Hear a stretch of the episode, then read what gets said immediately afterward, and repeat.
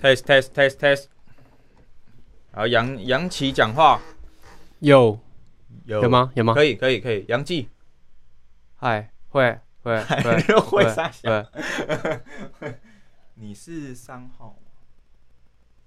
？OK，再一次杨杨记，再一次一次一次一次一次一次。哎，你的好小声哦，为什么？一次一次一次一你次进来，哎啊没关系，你可以保持你舒服的姿势，我把音量拉大就好。 ！OK OK OK，好，好，杨杨记再一次，杨记再一次。一次一次一次一次，好，啊可以，可以，可以，可以，可以，可以。好。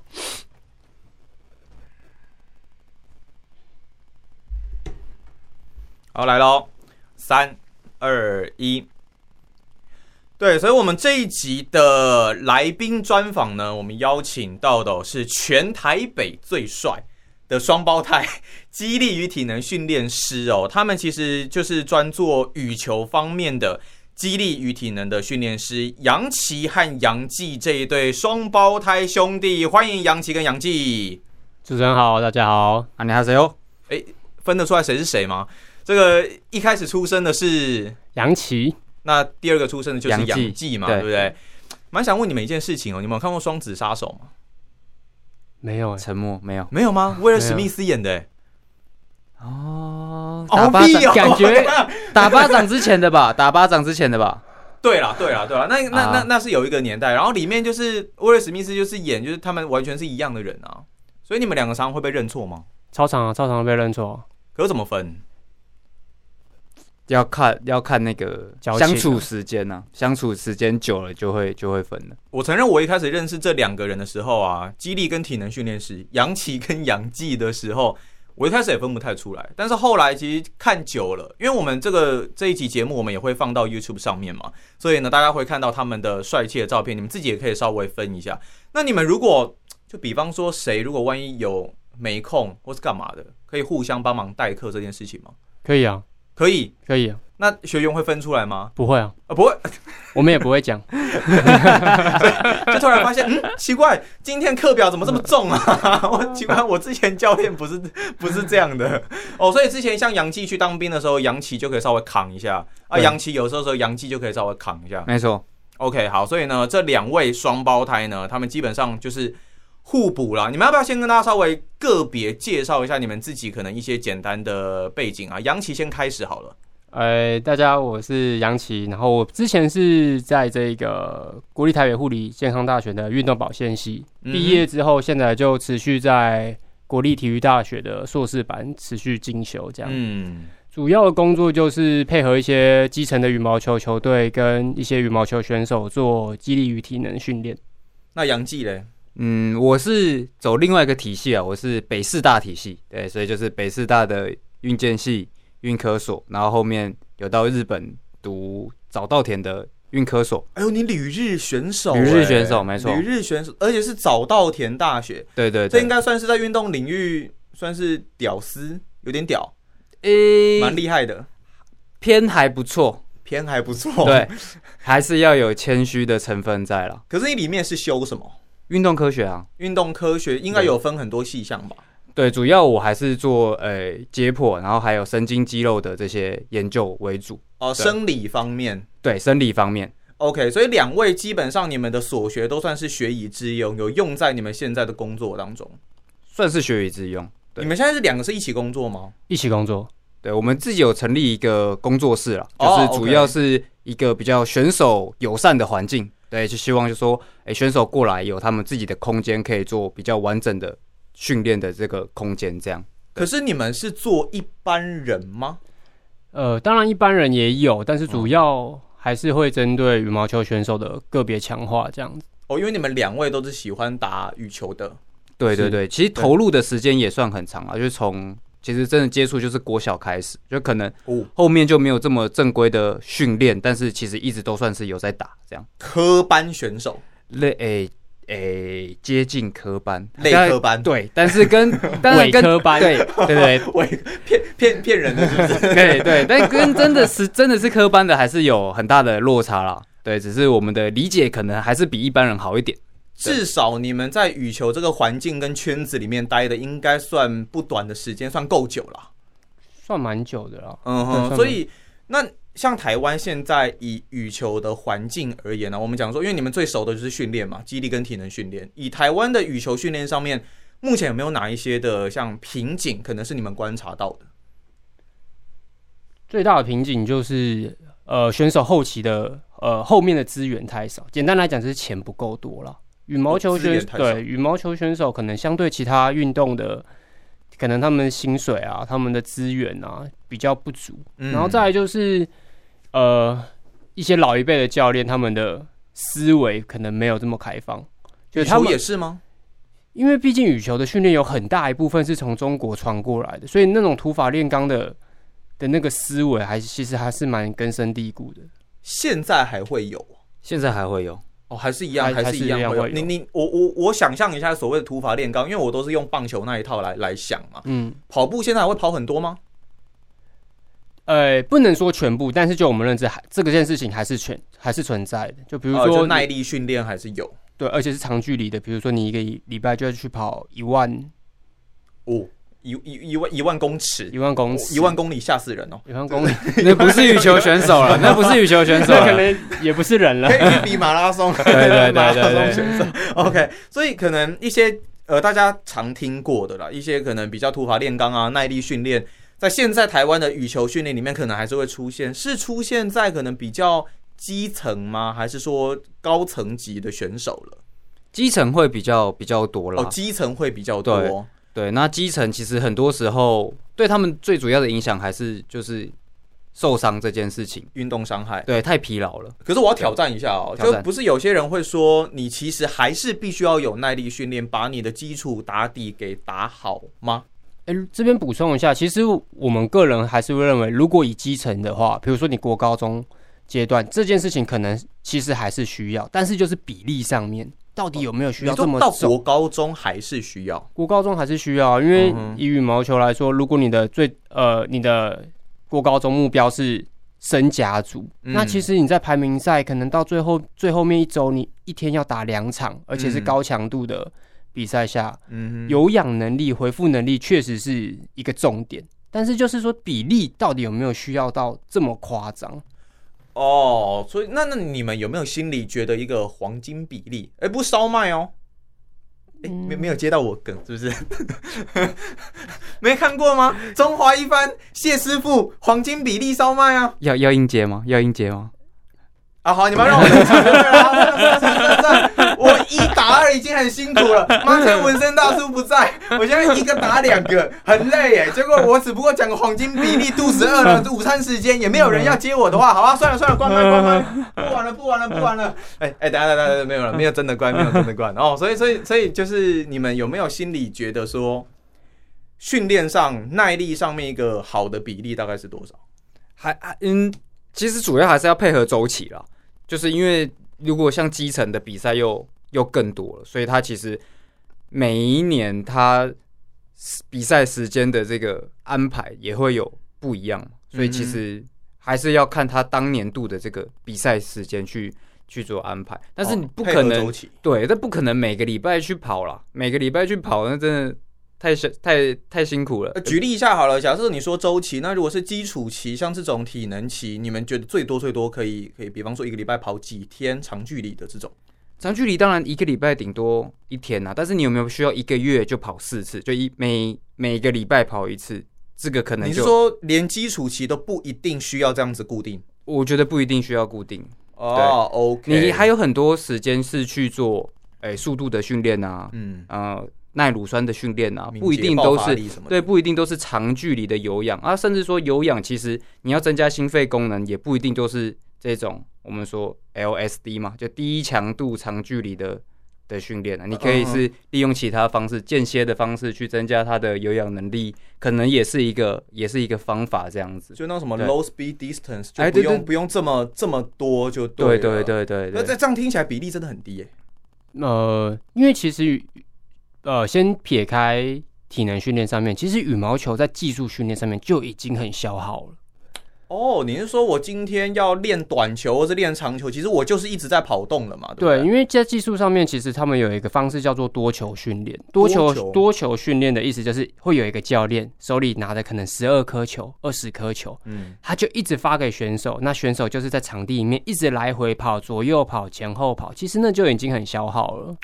所以我们哦并不希望在技术训练之外，还要在体能训练造成这么大的负荷，这样他们嗯就是受伤的风险其实蛮高的。很好奇，像你们，比方说，呃，一个我们讲一级选手好了，他们一天的训练时间，我大概可以多长嘛？拉多长？一级选手哦，他们有些在球团里面可能练习一个两到三餐，一次可能两三两个小时、两个半小时，所以其实他们花蛮多时间在训练的。哦，就是如果是职业选手的话，职业选手的基本基话本上应该是这样子。可对，是我以之台前湾呐、啊以台湾我之前看过，好像呃，日本那个山山口茜吧，之前有人帮他写了一篇报道，是他几乎是可能他不会参加晨练呐、然后一天其实大概就集中，比方说大概四四五个小时左右的训练这样子，好像就比较没有太多余的一个训练，反而是就是教精英化，嗯应该说精简化这样子的一个训练内容，嗯是不是也是未来算是比较显学的部分？但前提是你要是三口签，哦，所以可是山口茜她怎么来的？其实也可能是经历过很多，哦但她也许是，或者说用对方法会不会比较？呃我其实也不没有很推日本队的训练方法、哎，为什么？就是日本队就开创了一个女双，我觉得很难看、很冗长的一个一个风气，因为他们的战术就是变成我要打的时间很长，拍数很多，拉掉的这个这个拍数要很大很多这样，所以他们其实很多时候他们会自己走回一个耐力训练的一个一个一个打法，哦，对，所以以他们其实算是有点独树一格的打法，但是这个看起来现在在女双里面是非常非常有成效的，但是我觉得也只限在女双里面了，其他项目就不太一定。山口茜算是有一点特例啦。然后就是可能他们平均而言，耐力训练这一方面，也许还是会做的还蛮多的。对。他们这个确实是蛮吃重的，还还还算不少，所以你们已经想起来什么是黄金比例烧麦了吗？我我们一直都知道，只是不想接而已、啊。 做节目真的好辛苦哦， 真的是。好啦，那呃，台湾人当然讲到羽球啦，最最知道的应该还是像戴资颖、周周天成嘛。可是其实戴资颖当然跟两三年前比起来，坊间可能有些人会觉得说，哎、他是不是最近的状态似乎有一些些的，你知道走下坡？你们会这样觉得吗？哎、完全不会，嗯完全不会。会。对啊，其实他今年的胜率还是偏高的啊、还是蛮高的。嗯哼，对，那其实我不会觉得说他走下坡或者是怎么样，因为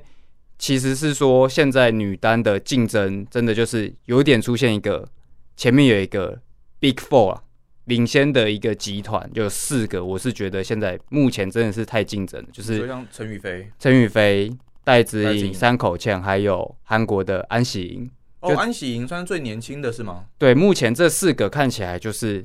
最主要去竞争单战冠军的的人选。那后面其实像之前，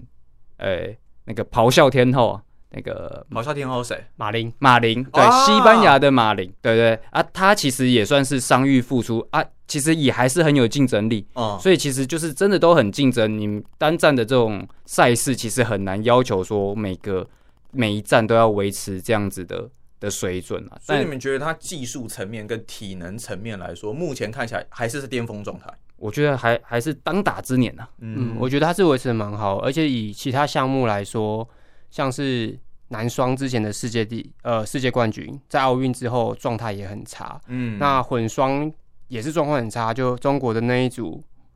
那个黄奕嗯律、王奕律跟黄 东平，也哦面临、 ，OK 对他们可能之后也会裁组，所以还有女双也是。总总而言之，以所有项目来说，看起来只有女单跟男单的安赛龙是有持续维持在比较高档的，就是高层次的状态。那女其单女单现在最高状态的看起来是其实我一直我觉得，因为羽毛球它就是每次都是单单战，然后淘汰赛上去。嗯要不然，其实以看胜率来说，换到棒球上面，其实他们的胜率应该都超高，应该都大概是七成以上吧。 都是哎应有该戴之颖有到八成哦，哦，对啊这么高哦，很所以高，他只是对没拿金牌而已，但是其实他绝大部分都是赢。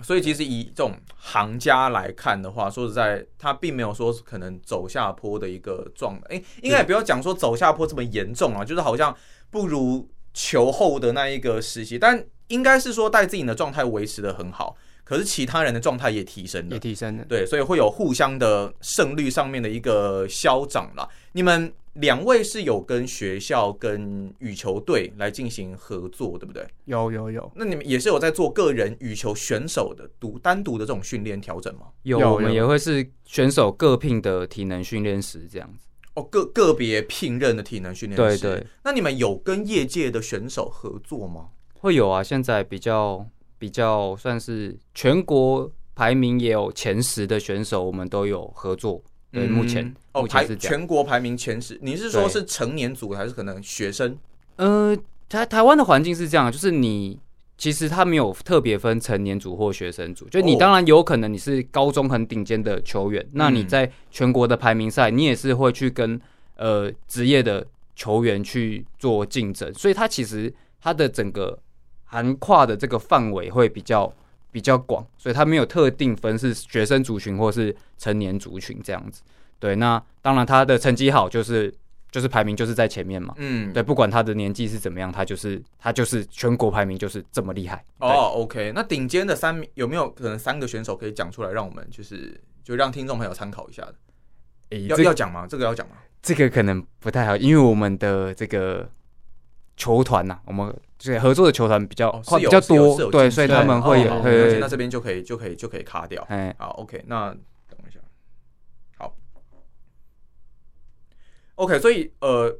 我可能会用成棒的想法想法来来思考，就是说，也许有分高中棒球啊，然后到大学棒球，然后到职业棒球这一类，但羽球这一部分可能就比较没有分的这么这么的细。